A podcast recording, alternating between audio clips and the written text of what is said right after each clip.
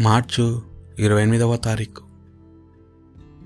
పాస్కాయుక్త కాలంలో నాలుగవ సోమవారము. మొదటి పట్టణము యషయా గ్రంథము. అరవై ఐదవ అధ్యాయము పదిహేడు నుండి ఇరవై ఒక్క వచనం వరకు.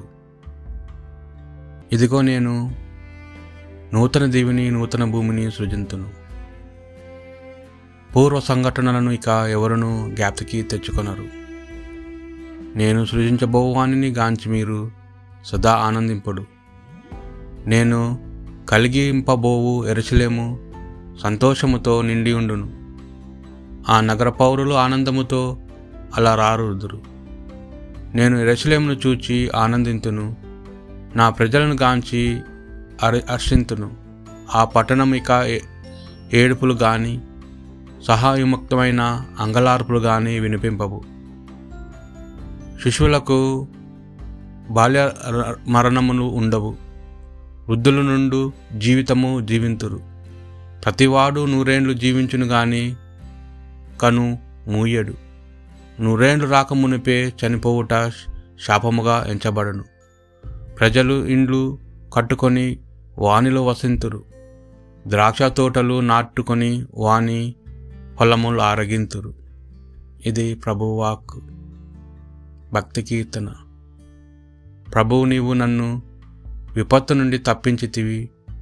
శత్రువులు నా పతనమును చూచి సంతసింపకున్నట్లు చేసేతివి. కనుక నేను నిన్ను స్తుతింతును.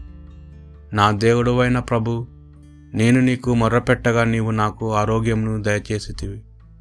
ప్రభు నీవు నన్ను పాతాళంలోకి నుండి వెలుపలకి కొని వచ్చితివి మృత్యులోకమునకు ఎగువారి నుండి నన్ను తప్పించు నాకు జీవము ప్రసాదించితివి. ప్రభు భక్తులారా ఆయనను శుతించి కీర్తింపుడు. ఆయన నామం నాకు వందనం అర్పింపుడు.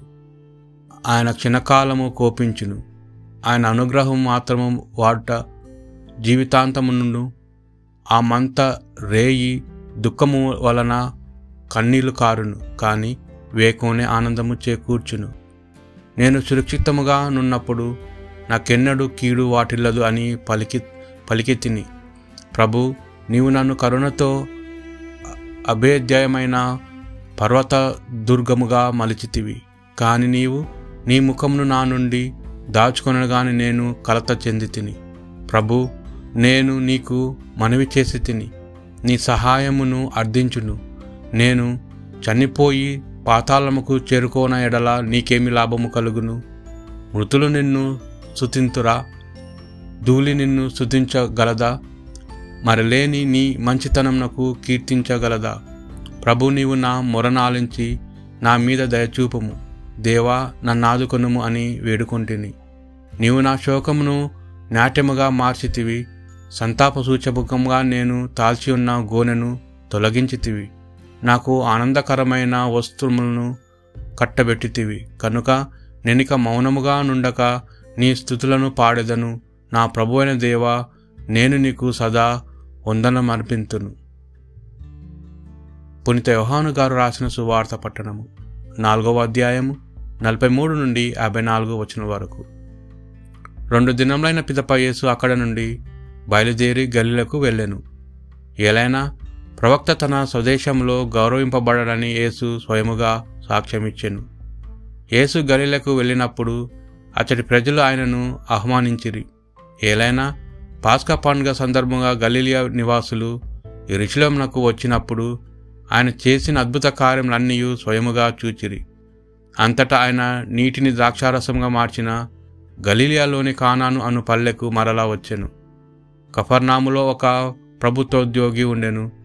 అతని కుమారుడు రోగముతో పడి ఉండెను. యేసు యుదయా నుండి గలిలియాకు తిరిగి వచ్చెనని విని ఆ ఉద్యోగి ఆయన వద్దకు వెళ్ళను. వెళ్ళి ప్రమాణ సంకటమంలో సంకటములో పడి ఉన్న తన కుమారుని ఆయన వచ్చి స్వస్థపరపలేదుగా అని ప్రార్థించెను. మీరు సూచక్రియలను మహత్కార్యములను చూచినని తప్ప విశ్వసింపరు అని ఆయసు పలికెను. ప్రభు నా కుమారుడు చనిపోకముందే రండి రండు అని ఆ ఉద్యోగిని వేడుకొనెను. నీవు వెళ్ళుము నీ కుమారుడు జీవించును అని యేసు అతనితో చెప్పాను. అతడు యేసు మాటను నమ్మి తిరిగిపోయాను. మార్గమధ్యమున అతని సేవకులు ఎదురై నీ కుమారుడు స్వస్థుడాయను అని చెప్పిరి. ఏ గంట నుండి బాలుని ఆరోగ్యము చక్కబడిన సాగి చక్కబడసాగినది అని అతడే సేవకులను అడగగా నిన్న మధ్యాహ్నం ఒంటి గంటకు జ్వరము విడిచి పెట్టిన పెట్టినది అని వారు చెప్పిరి. నీ కుమారుడు జీవించును అని యేసు అతనితో చెప్పిన గంట అదేనని అతడు గ్రహించెను. కనుక ఆ ఉద్యోగి అతని కుటుంబము యేసును విశ్వసించిరి. ఇదియే యేసు యుదయా నుండి గలిలకు వచ్చి చేసిన రెండవ సూచక క్రియ ఇది ప్రభు సువిశేషము.